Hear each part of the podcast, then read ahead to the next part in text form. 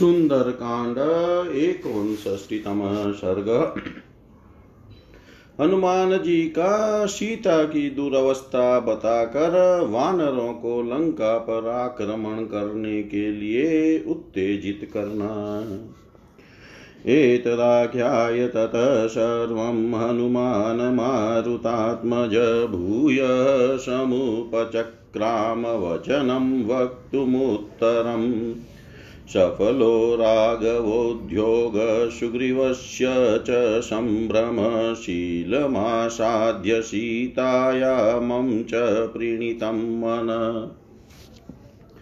आर्यया सदृशं शीलं सीतायाः प्लवगर्षभा तपसाधार्ये लोकान् क्रुधा वा निदयेदपि सर्वथातिप्रकृष्टो असौ रावणो राक्षसेश्वर यस्यतां स्पर्शतो गात्रं तपसा न विनाशितम् न तदग्निशिखा कुर्यात् संस्पृष्टा पाणिना सती जनकस्य सुता कुर्यादयत् क्रोधकलुषीकृता। जाम्बवत प्रमुखान् सर्वाननुज्ञाप्य महाकपिन्नस्मिन्नैवङ्गते कार्ये भवतां च निवेदिते न्यायं स्म सह वैदीयां द्रष्टुं तौ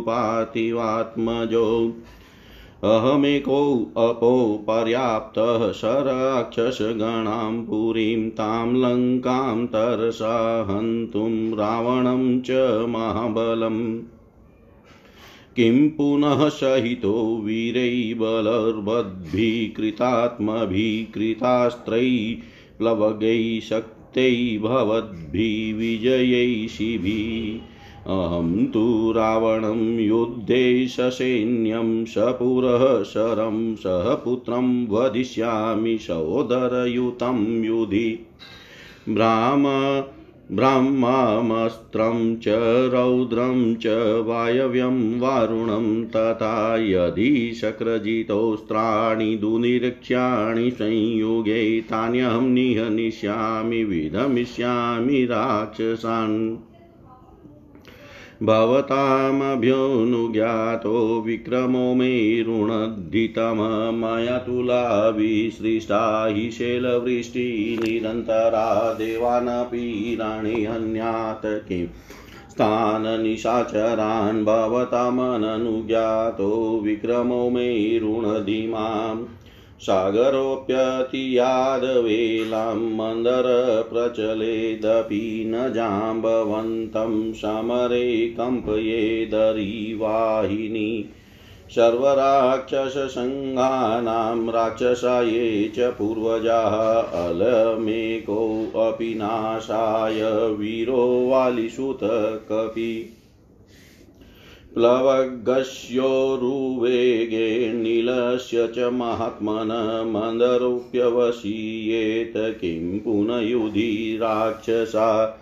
सदेवासुरयक्षेषु गन्धर्वोरगपक्षिषु मेन्दस्य प्रतियोद्धारं संसतद्विविधस्य वा? अश्विपुत्रो महावेगावेतो प्लवगसत्तमो एतयो प्रतियोद्धारं न पश्यामि रणज्जिरे। मय्येव निहता लङ्का दग्धा भस्मीकृता पुरी राजमार्गेषु सर्वेषु नाम विश्रावितं मया।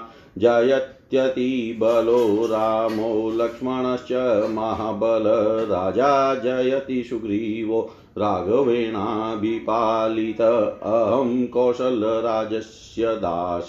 पवनसम्भव हनुमानिति सर्वत्र नाम विश्रावितं मया।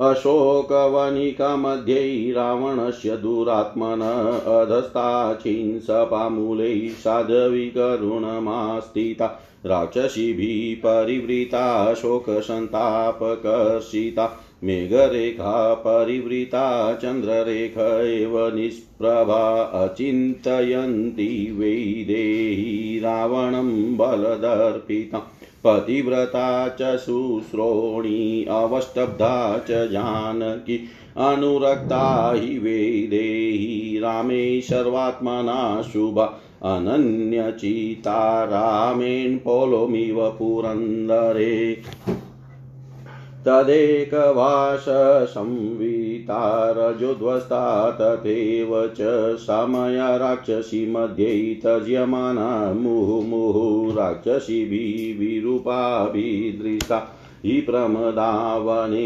एकवेणीधरादीना भर्तृचिन्तापरायणा अधशय्या विवणाङ्गी पद्मिनीव हिमोदयै रावणादविनिवृतात् मतव्यकृतनिश्चया कथं चिन्मृक्षा वाक्षी विश्वासमुपपादिता ततः सम्भाषिता चैव सर्वमतं प्रकाशिता रामसुग्रीवसख्यं च श्रुत्वा प्रीतिमुपागता नियतसमुदाचारो भक्तिभर्तरि चोत्तमा यनहन्ति दशग्रीवं स महात्मा दशानन। निमित्तमात्रं रामस्तु वधे तस्य भविष्यति। सा प्रकृत्येव तन्वङ्गी तद्विद्यो गाचकर्षिता प्रतिपथपाठशीलस्य विद्येव तनुतां गता प्रतिपथपाठशीलस्य विद्येव तनुतां गता यह सब वृतांत बताकर पवन कुमार हनुमान जी ने पुनः उत्तम बातें कहनी आरंभ की। कपिवरों श्री रामचंद्र जी का उद्योग और सुग्रीव का उत्साह सफल हुआ। सीता जी का उत्तम शील स्वभाव पातिव्रत्य देख कर मेरा मन अत्यंत संतुष्ट हुआ है। वानर शिरोमणियों, जिस नारी का शील स्वभाव आर्य सीता के समान होगा, वह अपनी तपस्या से संपूर्ण लोकों को धारण कर सकती है। अथवा कुपित होने पर तीनों लोकों को जला सकती है। राक्षस राज रावण सर्वथा महान तपोबल से संपन्न जान पड़ता है, जिसका अंग सीता का स्पर्श करते समय उनकी तपस्या से नष्ट नहीं हो गया। हाथों से छू जाने पर आग की लपट भी वह काम नहीं कर सकती, जो क्रोध दिलाने पर जनक नंदनी सीता कर सकती है। इस कार्य में मुझे जहाँ तक सफलता मिली है, वह सब इस रूप में मैंने आप लोगों को बता दिया। अब जाम्बवान आदि सभी महाकपियों की सम्मति लेकर हम सीता को रावण के कारावास से लौटा कर सीता के साथ ही श्री रामचंद्र जी और लक्ष्मण का दर्शन करें। यही न्याय संगत जान पड़ता है।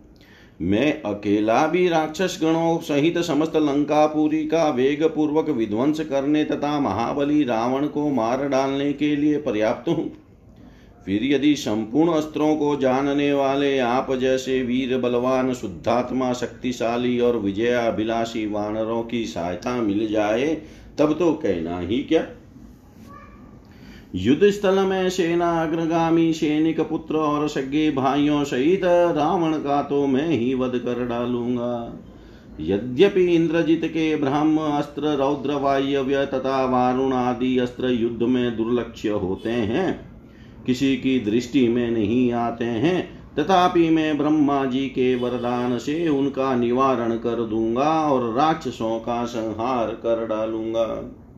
यदि आप लोगों की आज्ञा मिल जाए तो मेरा पराक्रम रावण को कुंठित कर देगा। मेरे द्वारा लगातार बरसाए जाने वाले पत्थरों की अनुपम वृष्टि रणभूमि में देवताओं को भी मौत के घाट उतार देगी। फिर उन निशाचरों की तो बात ही क्या है? आप लोगों की आज्ञा न होने के कारण ही मेरा पुरुषार्थ मुझे रोक रहा है। समुद्र अपनी मर्यादा को लांग जाए और मंद्राचल अपने स्थान से हट जाए। परंतु सम्रांगन में शत्रुओं की सेना जाम्बवान को विचलित कर दे, यह कभी संभव नहीं है। संपूर्ण राक्षसों और उनके पूर्वजों को भी यमलोक पहुँचाने के लिए वाली के वीर का पुत्र कपिश्रेष्ठ अंगद अकेले ही काफ़ी है। वानर वीर महात्मा नील के महान वेग से मंदराचल भी विदिन हो सकता है, फिर युद्ध में राक्षसों का नाश करना उनके लिए कौन बड़ी बात है? तुम सबके सब बताओ तो सही। देवता, असुर, यक्ष, गंधर्व, नाग और पक्षियों में भी कौन ऐसा वीर है जो महेंद्र अथवा द्विविद के साथ लोहा ले सके? ये दोनों वानर शिरोमणि महान वेगशाली तथा अश्वनी कुमारों के पुत्र हैं। समरांगन में इन दोनों का सामना करने वाला मुझे कोई नहीं दिखाई देता। मैंने अकेले ही लंका वासियों को मार गिराया, नगर में आग लगा दी और सारी पूरी को जलाकर भस्म कर दिया। इतना ही नहीं, वहाँ की सब सड़कों पर मैंने अपने नाम का डंका पीट दिया। अत्यंत बलशाली श्री राम और महाबली लक्ष्मण की जय हो। श्री रघुनाथ जी के द्वारा सुरक्षित राजा सुग्रीव की भी जय हो। मैं कौशल नरेश श्री रामचंद्र जी का दास और वायु देवता का पुत्र हूँ। हनुमान मेरा नाम है। इस प्रकार सर्वत्र अपने नाम की घोषणा कर दी है। दुरात्मा रावण की अशोक वाटिका में दुरात्मा रावण की अशोक वाटिका के मध्य भाग में एक अशोक वृक्ष के नीचे साध्वी सीता बड़ी दयनीय अवस्था में रहती है। राक्षसियों से घिरी हुई होने के कारण वे शोक संताप से दुर्लभ होती जा रही है। बादलों की पंक्ति से घिरी हुई चंद्रलेखा की भांति श्रीहीन हो गई है। सुंदर कपि, सुंदर कटी प्रदेश वाली विदेह नंदिनी जानकी पतिव्रता है। वे बल के घमंड में भरे रहने वाले रावण को कुछ भी नहीं समझती है तो भी उसी की कैद में पड़ी है। कल्याणी सीता श्री राम में संपूर्ण हृदय से अनुरुक्त है। जैसे सची देवराज इंद्र में अनन्य प्रेम रखती है, उसी प्रकार सीता का चित अनन्य भाव से श्री राम के ही चिंतन में लगा हुआ है। वे एक ही साड़ी पहने धूली दूसरित हो रही है, राक्षसियों के बीच में रहती है और उन्हें बारंबार उनकी डांट फटकार सुननी पड़ती है। इस अवस्था में कुरूप राक्षसियों से घिरी हुई सीता को मैंने प्रमदावन में देखा है। वे एक ही वेणी धारण किए, दिन भाव से केवल अपने पति देव के चिंतन में लगी रहती है। वे नीचे भूमि पर सोती है। हेमंत ऋतु में कमलनी की भांति उनके अंगों की कांति फीकी पड़ गई है। रावण से उनका कोई प्रयोजन नहीं है, वे मरने का निश्चय किए बैठी है।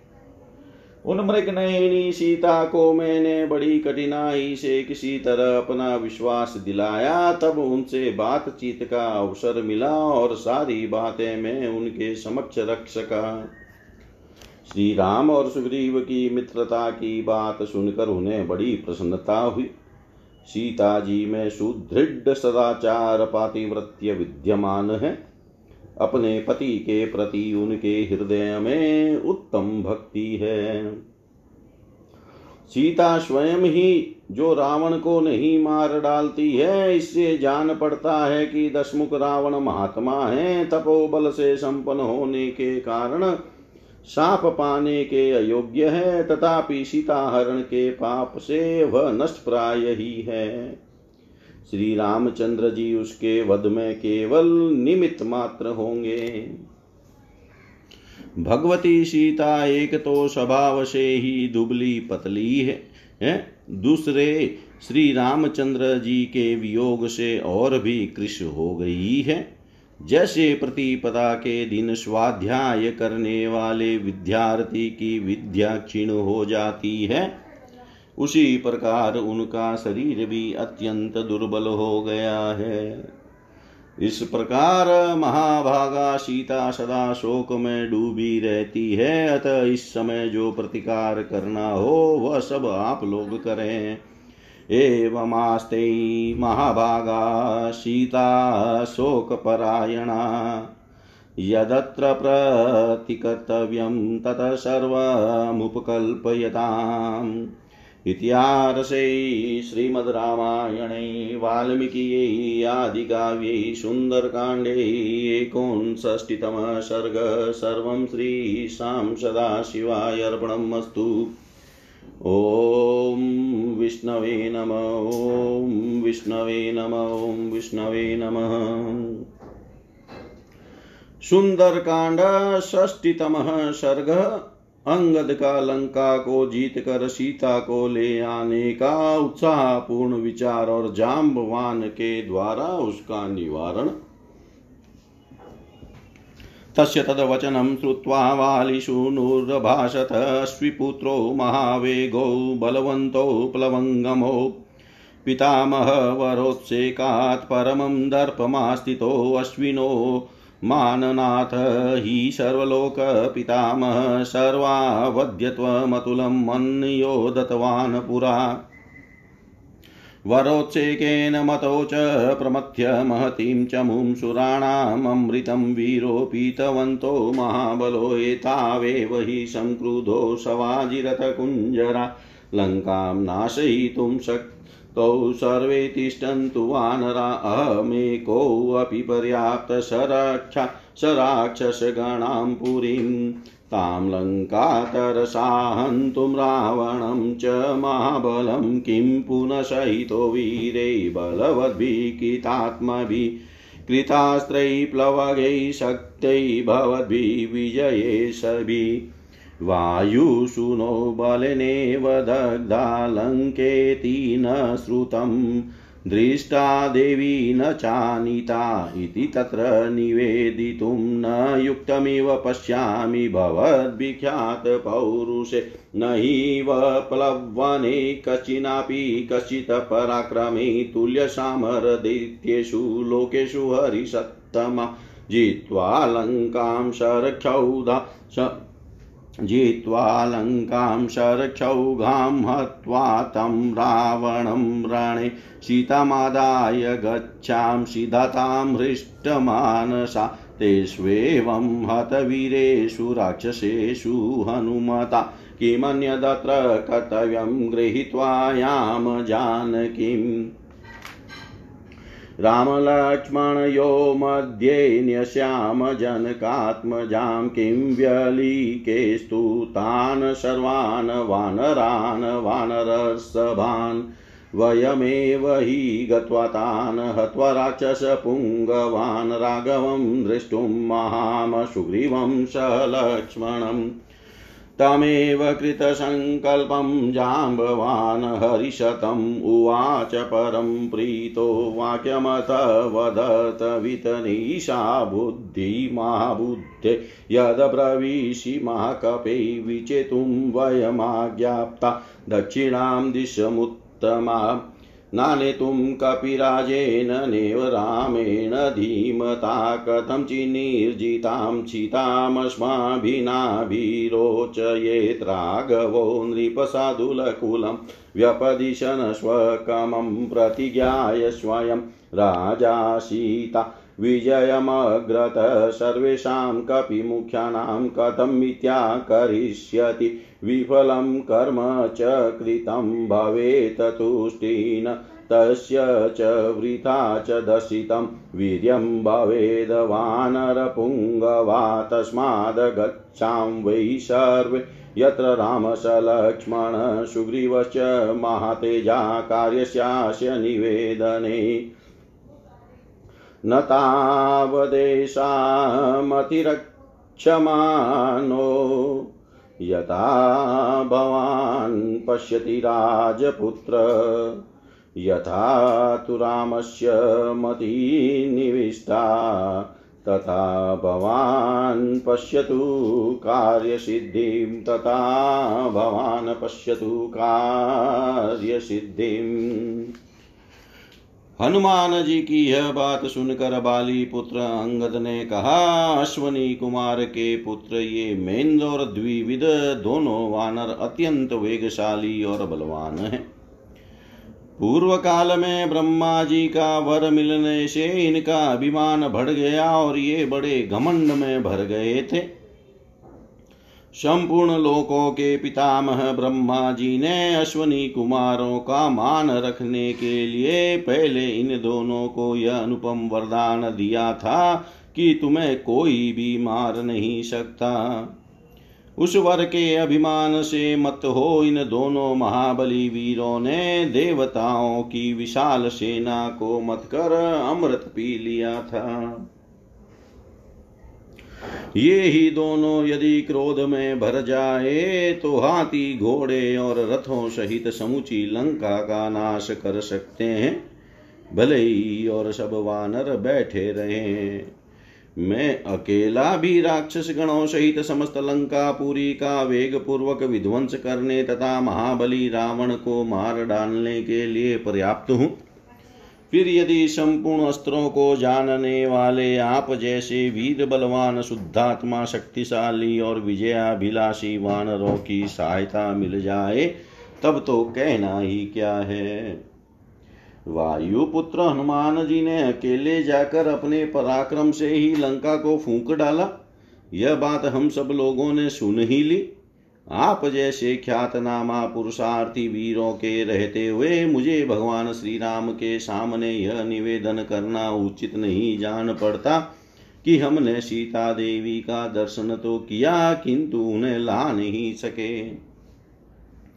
वानर शिरोमणियों देवताओं और देत्यों सहित संपूर्ण लोकों में कोई भी ऐसा वीर नहीं है जो दूर तक की छलांग मारने और पराक्रम दिखाने में आप लोगों की समानता कर सके।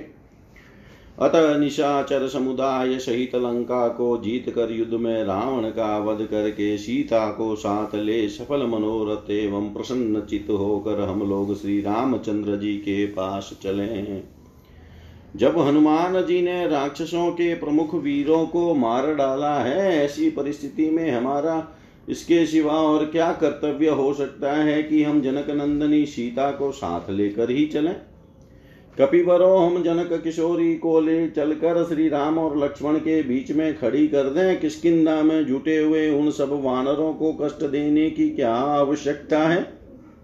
हम लोग ही लंका में चलकर वहाँ के मुख्य मुख्य राक्षसों का वध कर डालें, उसके बाद लौट कर श्री राम लक्ष्मण तथा सुग्रीव का दर्शन करें। अंगद का ऐसा संकल्प जानकर वानर भालुओं में श्रेष्ठ और अर्थ तत्व के ज्ञाता जाम्बवान ने अत्यंत प्रसन्न होकर यह सार्थक बात कही। महाकपे तुम बड़े बुद्धिमान हो, तथापि इस समय जो कुछ कह रहे हो, यह बुद्धिमानी की बात नहीं है। क्योंकि वानर राज सुग्रीव तथा परम बुद्धिमान भगवान श्री राम ने हमें उत्तम दक्षिण दिशा में केवल सीता को खोजने की आज्ञा दी है, साथ ले आने की नहीं। यदि हम लोग किसी तरह सीता को जीत कर उनके पास ले भी चलें तो नृप श्रेष्ठ श्री राम अपने कुल के व्यवहार का स्मरण करते हुए हमारे इस कार्य को पसंद नहीं करेंगे। राजा श्री राम ने सभी प्रमुख वानर वीरों के सामने स्वयं ही सीता को जीत कर लाने की प्रतिज्ञा की है। उसे वे मिथ्या कैसे करेंगे? अतः वानर शिरोमणियों, ऐसी अवस्था में हमारा किया कराया कार्य निष्फल हो जाएगा। भगवान श्री राम को संतोष भी नहीं होगा और हमारा पराक्रम दिखाना भी व्यर्थ सिद्ध होगा। इसलिए हम सब लोग इस कार्य की सूचना देने के लिए वहीं चले, जहाँ लक्ष्मण सहित भगवान श्री राम और महातेजस्वी सुग्रीव विद्यमान है। राजकुमार, तुम जैसा देखते या सोचते हो, यह विचार हम लोगों के योग्य ही है, हम इसे न कर सके। ऐसी बात नहीं है, तथापि इस विषय में भगवान श्री राम का जैसा निश्चय हो उसी के अनुसार तुम्हें कार्य सिद्धि पर दृष्टि रखनी चाहिए। इतिहास श्रीमद रामायणे। वाल्मीकि आदि काव्य सुंदर कांडे षष्टितम सर्ग। सर्व श्रीशां सदाशिवाय अर्पणमस्तु ॐ विष्णवे नम, ॐ विष्णवे नम, ॐ विष्णवे नमः। सुंदर कांड एक षष्टीतम सर्ग, वानरों का मधुवन में जाकर वहाँ के मधु एवं फलों का मनमाना उपभोग करना और वन रक्षक को घसीटना। ततो जाम्बतो वाक्यम गृहणन्त वनोकश। अंगद प्रमुखा वीरा हनुमाश्च महाकपि।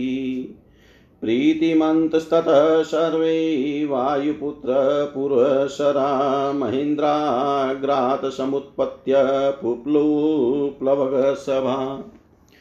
मेरुमन्दरशङ्काशा मता इव महागजाच्छादयन्तैवाकाशं महाकाया महाबला। सभाज्यमानं भूतेस्तमात्मवन्तं महाबलं हनुमन्तं महावेगं वहन्त इव दृष्टिभिः। राघवे चार्तनिवृत्तिं कर्तुं च परमं यशः। समाधाय समृद्धार्था कर्मसिद्धिभिरुन्नता प्रियाख्यानोन्मुखाः सर्वे सर्वे युद्धाभिनन्दिन, सर्वे राम प्रतीकारे निश्चिताता मनस्विन। प्लवमाना खमाप्लुप्त्य ततस्ते काननौकश नन्दनोपममाशै दुर्वनं द्रुमशतायुतम्।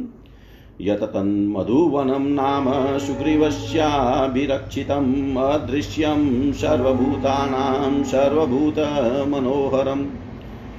यदरक्षति महावीरः सदा दधिमुखः कपिमातुलः कपिमुख्यस्य सुग्रीवस्य महात्मन।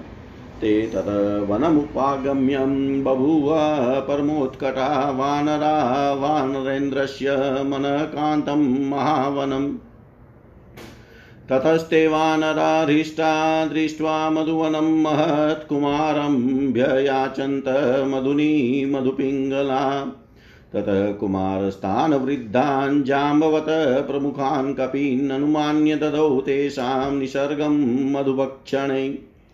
ते निसृष्टा कुमारेण धीमता वालीशूनुना हरय सम्पद्यन्तद्रुमान् मधुकराकुलान् भक्षयन्तः सुगन्धीनि मूलानि च फलानि च जग्मुः प्रहर्षं ते सर्वे बभुवश्च मदोत्कटा ततश्चानुमतः सर्वेषु समृष्टा वनौकशमुदिता च ततस्ते च प्रनृत्यन्ति ततस्ततः। गायन्ति केचित् प्रहसन्ति केचित् नृत्यन्ति केचित् प्रणमन्ति केचित्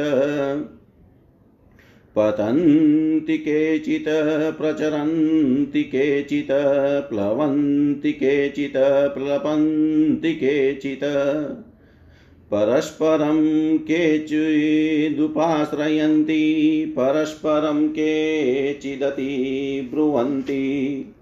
द्रुमाद्रुमं केचिद्भिद्रवन्ति क्षितौ नगाग्रानि पतन्ति केचित्। महितला महितलात् केचिदुदीर्णवेगा माद्रुमाग्राण्यभिः सम्पतन्ति गायन्तमन्यप्रश्नुपेति हसन्तमन्यप्ररुदन्नुपेति तुदन्तमन्यप्रणदन्नुपेति समाकुलं तत कपिशेन्यमाशित। न चात्र कश्चिन् बभूव मत्तो, न चात्र कश्चिन् बभूव दृप्त। ततो वनं ततः परिभक्ष्यमाणं, द्रुमा च विध्वसितपत्रपुष्पा। समीक्षय कोपादधिवक्त्रनामा निवारयामाश कपि कपिस्तान् स तै प्रवृधै परिभत्स्रियमाणो वनस्य गोप्ता हरिवृद्धवीर चकार भूयो मतिमुग्रतेजा वनस्य रक्षां प्रतिवानरेभ्य उवाच काश्चित्परुषाण्यभीतमशक्तमन्यास्ततले जगान् समेत्य केचित् कलहं चकार तथैव साम्नोपजगां काश्चित् शतै मदात् प्रतिवार्य वेगै बलाच तेन प्रतिवार्यमाणै प्रदर्शनै त्यक्तभयै समेत्य प्रकृष्यते चाप्यनवेक्ष्य दोषम् नखेस्तुदन्तो दशने दशन्तस्थलेश्च पादे समापयन्त। मदात् कपिं ते कपय समन्तान्मावनं निर्विषयं चचक्रु मावनं निर्विषयं चचक्रु। तदनंतर तदनंतर अंगद आदि सभी वीर वानर और महाकपि हनुमान ने भी जाम्बवान की बात मान ली। फिर वे सब श्रेष्ठ वानर पवन पुत्र हनुमान को आगे करके मन ही मन प्रसन्नता का अनुभव करते हुए महेंद्रगिरी के शिखर से उछलते, कूदते, चल दिए। वे मेरु पर्वत के समान विशाल काय और बड़े बड़े मदमत गजराजों के समान महाबली वानर आकाश को आच्छादित करते हुए से जा रहे थे। उस समय सिद्ध आदि भूतगण अत्यंत वेगशाली, महाबली, बुद्धिमान हनुमान जी की भूरी भूरी प्रशंसा कर रहे थे और अपलक नेत्रों से उनकी और इस तरह देख रहे थे, मानो, अपनी दृष्टियों द्वारा ही उन्हें ढो रहे हो। श्री रघुनाथ जी के कार्य की सिद्धि करने का उत्तम यश पाकर उन वानरों का मनोरथ सफल हो गया था। उस कार्य की सिद्धि हो जाने से उनका उत्साह बढ़ा हुआ था। वे सभी भगवान श्री राम को प्रिय संवाद सुनाने के लिए उत्सुक थे। सभी युद्ध का अभिनंदन करने वाले थे। श्री रामचंद्र जी के द्वारा रावण का पराभव हो, ऐसा सबने निश्चय कर लिया था। तथा वे सबके सब मनस्वी वीर थे। आकाश में छलांग मारते हुए वे वनवासी वानर सैकड़ों वृक्षों से भरे हुए एक सुंदर वन में जा पहुँचे, जो नंदन वन के समान मनोहर था। उसका नाम मधुवन था। सुग्रीव का वह मधुवन सर्वथा सुरक्षित था। समस्त प्राणियों में से कोई भी उसको हानि नहीं पहुँचा सकता था। उसे देख कर सभी प्राणियों का मन लुभा जाता था। कपि श्रेष्ठ महात्मा सुग्रीव के मामा महावीर दधिमुख नामक वानर सदा उस वन की रक्षा करते थे। वानर राज सुग्रीव के उस मनोरम महावन के पास पहुंचकर वे सभी वानर वहाँ का मधु पीने और फल खाने आदि के लिए अत्यंत उत्कंठित हो गए। तब हर्ष से भरे हुए तथा मधु के समान पिंगल वन वाले उन वानरों ने उस महान मधुवन को देख कर कुमार अंगद से मधुपान करने की आज्ञा मांगी। उस समय कुमार अंगद ने जाम्बवान आदि बड़े बूढ़े वानरों की अनुमति लेकर उन सबको मधु पीने की आज्ञा दे दी। बुद्धिमान वाली पुत्र राजकुमार अंगद की आज्ञा पाकर वे वानर भौरों के झुंड से भरे हुए वृक्षों पर चढ़ गए। वहाँ के सुगंधित फल मूलों का भक्षण करते हुए उन सबको बड़ी प्रसन्नता हुई। वे सभी मद से उन्मत्त हो गए। युवराज की अनुमति मिल जाने से सभी वानरों को बड़ा हर्ष हुआ। वे आनंद मग्न होकर इधर उधर नाचने लगे। कोई गाते, कोई हँसते, कोई नाचते, कोई नमस्कार करते, कोई गिरते पड़ते कोई ज़ोर ज़ोर से चलते, कोई उछलते, कूदते और कोई प्रलाप करते थे, कोई एक दूसरे के पास जाकर मिलते कोई आपस में विवाद करते, कोई एक वृक्ष से दूसरे वृक्ष पर दौड़ जाते और कोई वृक्षों की डालियों से पृथ्वी पर कूद पड़ते थे। कितने ही प्रचंड वेग वाले वानर पृथ्वी से दौड़कर बड़े बड़े वृक्षों की चोटियों तक पहुँच जाते थे। कोई गाता तो दूसरा उसके पास हंसता हुआ जाता था। कोई हँसते हुए के पास ज़ोर ज़ोर से रोता पहुँचता था। कोई दूसरे को पीड़ा देता तो दूसरा उसके पास बड़े ज़ोर से गर्जना करता हुआ आता था। इस प्रकार वह सारी वानर सेना मदोन्मत होकर उसके अनुरूप चेष्टा कर रही थी। वानरों के उस समुदाय में कोई भी ऐसा नहीं था, जो मत वाला न हो गया हो, और कोई भी ऐसा ही था, जो दर्प से भर न गया हो। तदनंतर मधुवन के फल मूल आदि का भक्षण होता और वहाँ के वृक्षों के पत्तों एवं फूलों को नष्ट किया जाता। देख दधिमुख नामक वानर को बड़ा क्रोध हुआ और उन्होंने उन वानरों को वैसा करने से रोका। जिन पर अधिक नशा चढ़ गया था, उन बड़े बड़े वानरों ने वन की रक्षा करने वाले उस वृद्ध वानर वीर को उल्टे दांत बतानी शुरू की। तथापि उग्र तेजस्वी दधी मुख ने पुनः उन वानरों से वन की रक्षा करने का विचार किया। उन्होंने निर्भय होकर किन्हीं किन्हीं को कड़ी बातें सुनाई। कितनों को थप्पड़ों से मारा, बहुतों के साथ भिड़कर झगड़ा किया और किन्हीं किन्हीं के प्रति शांतिपूर्ण उपाय से ही काम लिया। मद के कारण जिनके वेग को रोकना असंभव हो गया था, उन वानरों को जब दधिमुख बलपूर्वक रोकने की चेष्टा करने लगे। तब वे सब मिलकर उन्हें बलपूर्वक इधर उधर घसीटने लगे। वन रक्षक पर आक्रमण करने से राजदंड प्राप्त होगा। इसकी और उनकी दृष्टि नहीं गई।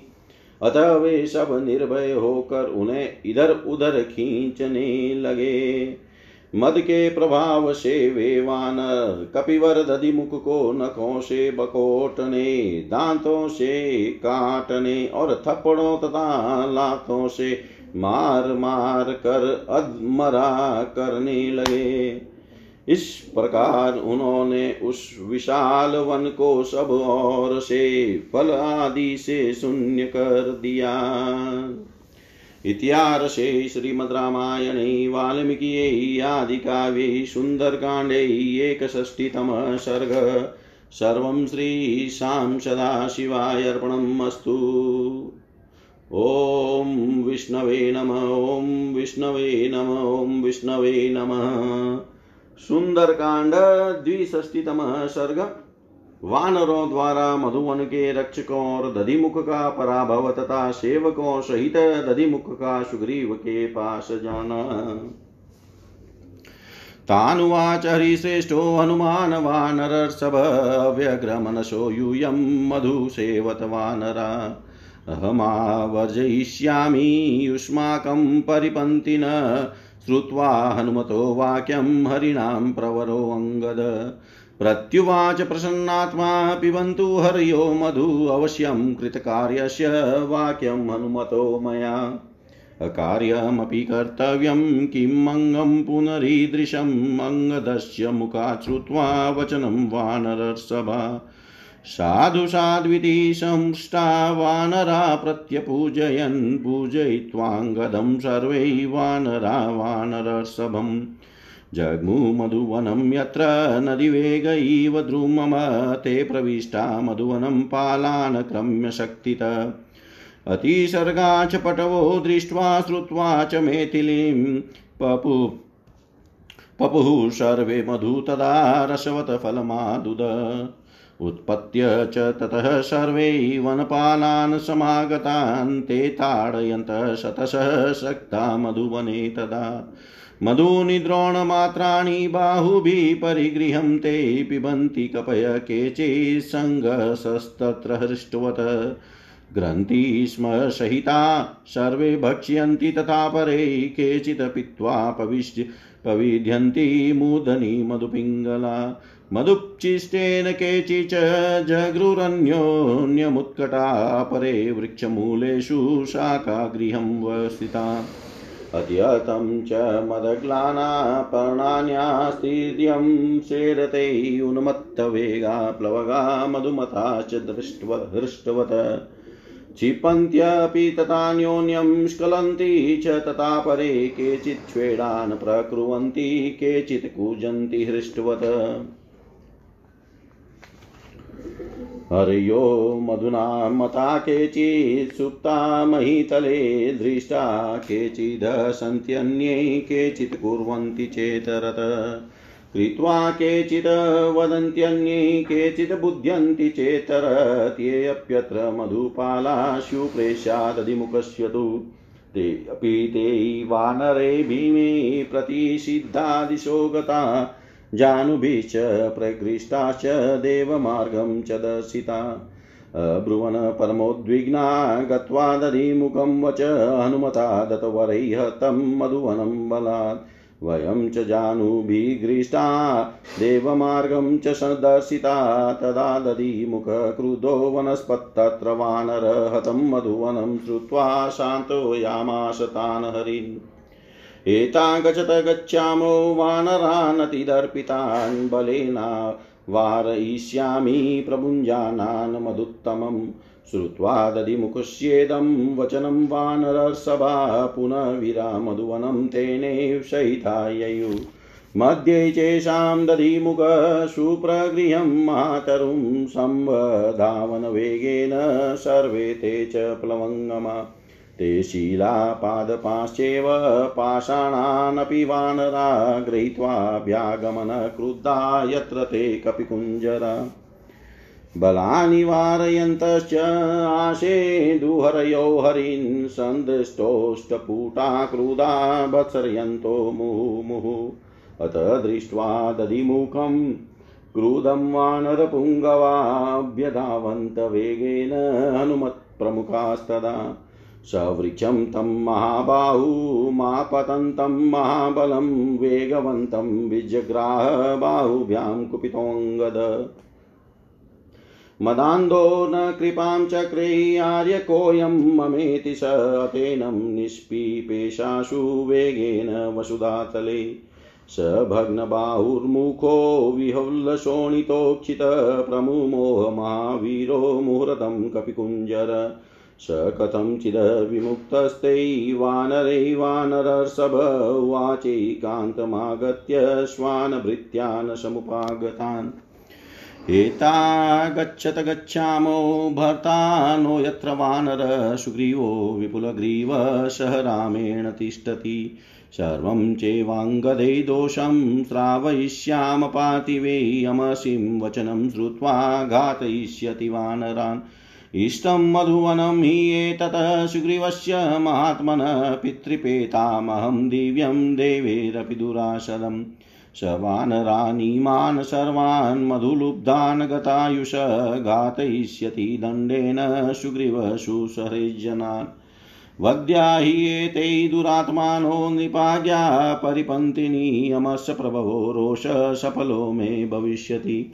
एवमुक्त्वा दधिमुखो वनपालान् महाबल जगाम सहसोत्पत्य वनपाले समन्वित।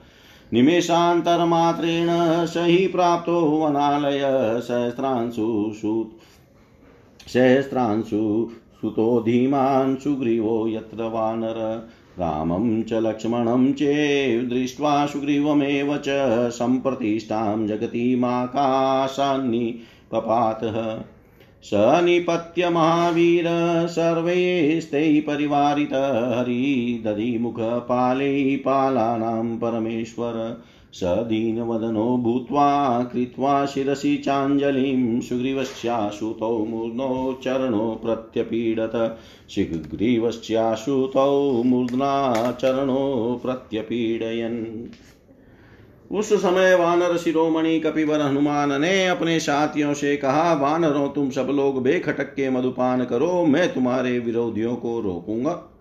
हनुमान जी की बात सुनकर वानर प्रवर अंगद ने भी प्रश्नचित होकर कहा, वानर, अगर अपनी इच्छा के अनुसार मधुपान करे। हनुमान जी इस समय कार्य सिद्ध करके लौटे हैं, अतः इनकी बात स्वीकार करने के योग्य न हो तो भी मुझे अवश्य माननी चाहिए। फिर ऐसी बात के लिए तो कहना ही क्या है? अंगद के मुख से ऐसी बात सुनकर सभी श्रेष्ठ वानर हर्ष से खिल उठे और साधु साधु कहते हुए उनकी प्रशंसा करने लगे। वानर शिरोमणि अंगद की प्रशंसा करके वे सब वानर जहाँ मधुवन था, उस मार्ग पर उसी तरह दौड़े गए जैसे नदी के जल का वेग तटवर्ती वृक्ष की ओर जाता है। मिथिलेश कुमारी सीता को हनुमान जी तो देख कर आए थे और अन्य वानरों ने उन्हीं के मुख से यह सुन लिया था कि वे लंका में है। अतः उन सबका उत्साह बढ़ा हुआ था। इधर युवराज अंगद का आदेश भी मिल गया था। इसलिए वे सामर्थ्यशाली सभी वानर वानर रक्षकों, वन रक्षकों पर पूरी शक्ति से आक्रमण करके मधुवन में घुस गए और वहाँ इच्छा अनुसार मधु पीने तथा रसीले फल खाने लगे। रोकने के लिए अपने पास आए हुए रक्षकों को वे सब वानर सैकड़ों की संख्या में जुट कर उछल उछल कर मारते थे और मधुवन के मधु पीने एवं फल खाने में लगे हुए थे। कितने ही वानर झुंड के झुंड एकत्र हो, वहाँ अपनी भुजाओं द्वारा एक एक द्रोण मधु से भरे हुए छतों का पकड़ लेते थे और सहर्ष पी लेते, पी जाते थे। आठ आड़क या बत्तीस शेर के माप को द्रोण कहते हैं। यह प्राचीन काल में प्रचलित था। मधु के समान पिंगल वर्ण वाले वे सब वानर एक साथ होकर मधु के छत्तों को पीटते, दूसरे वानर उस मधु को पीते और कितने ही पीकर बचे हुए मधु को फेंक देते थे। कितने ही मदमत हो एक दूसरे को मोम से मारते थे और कितने ही वानर वृक्षों के नीचे डालियाँ पकड़कर खड़े हो गए थे।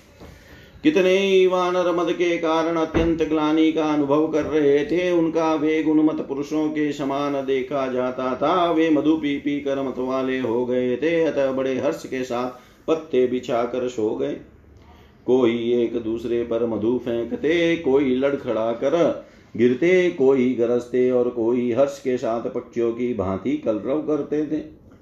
मधु से मत वाले हुए कितने ही वानर पृथ्वी पर सो गए थे, कुछ ढीठ वानर हँसते और कुछ रोदन करते थे।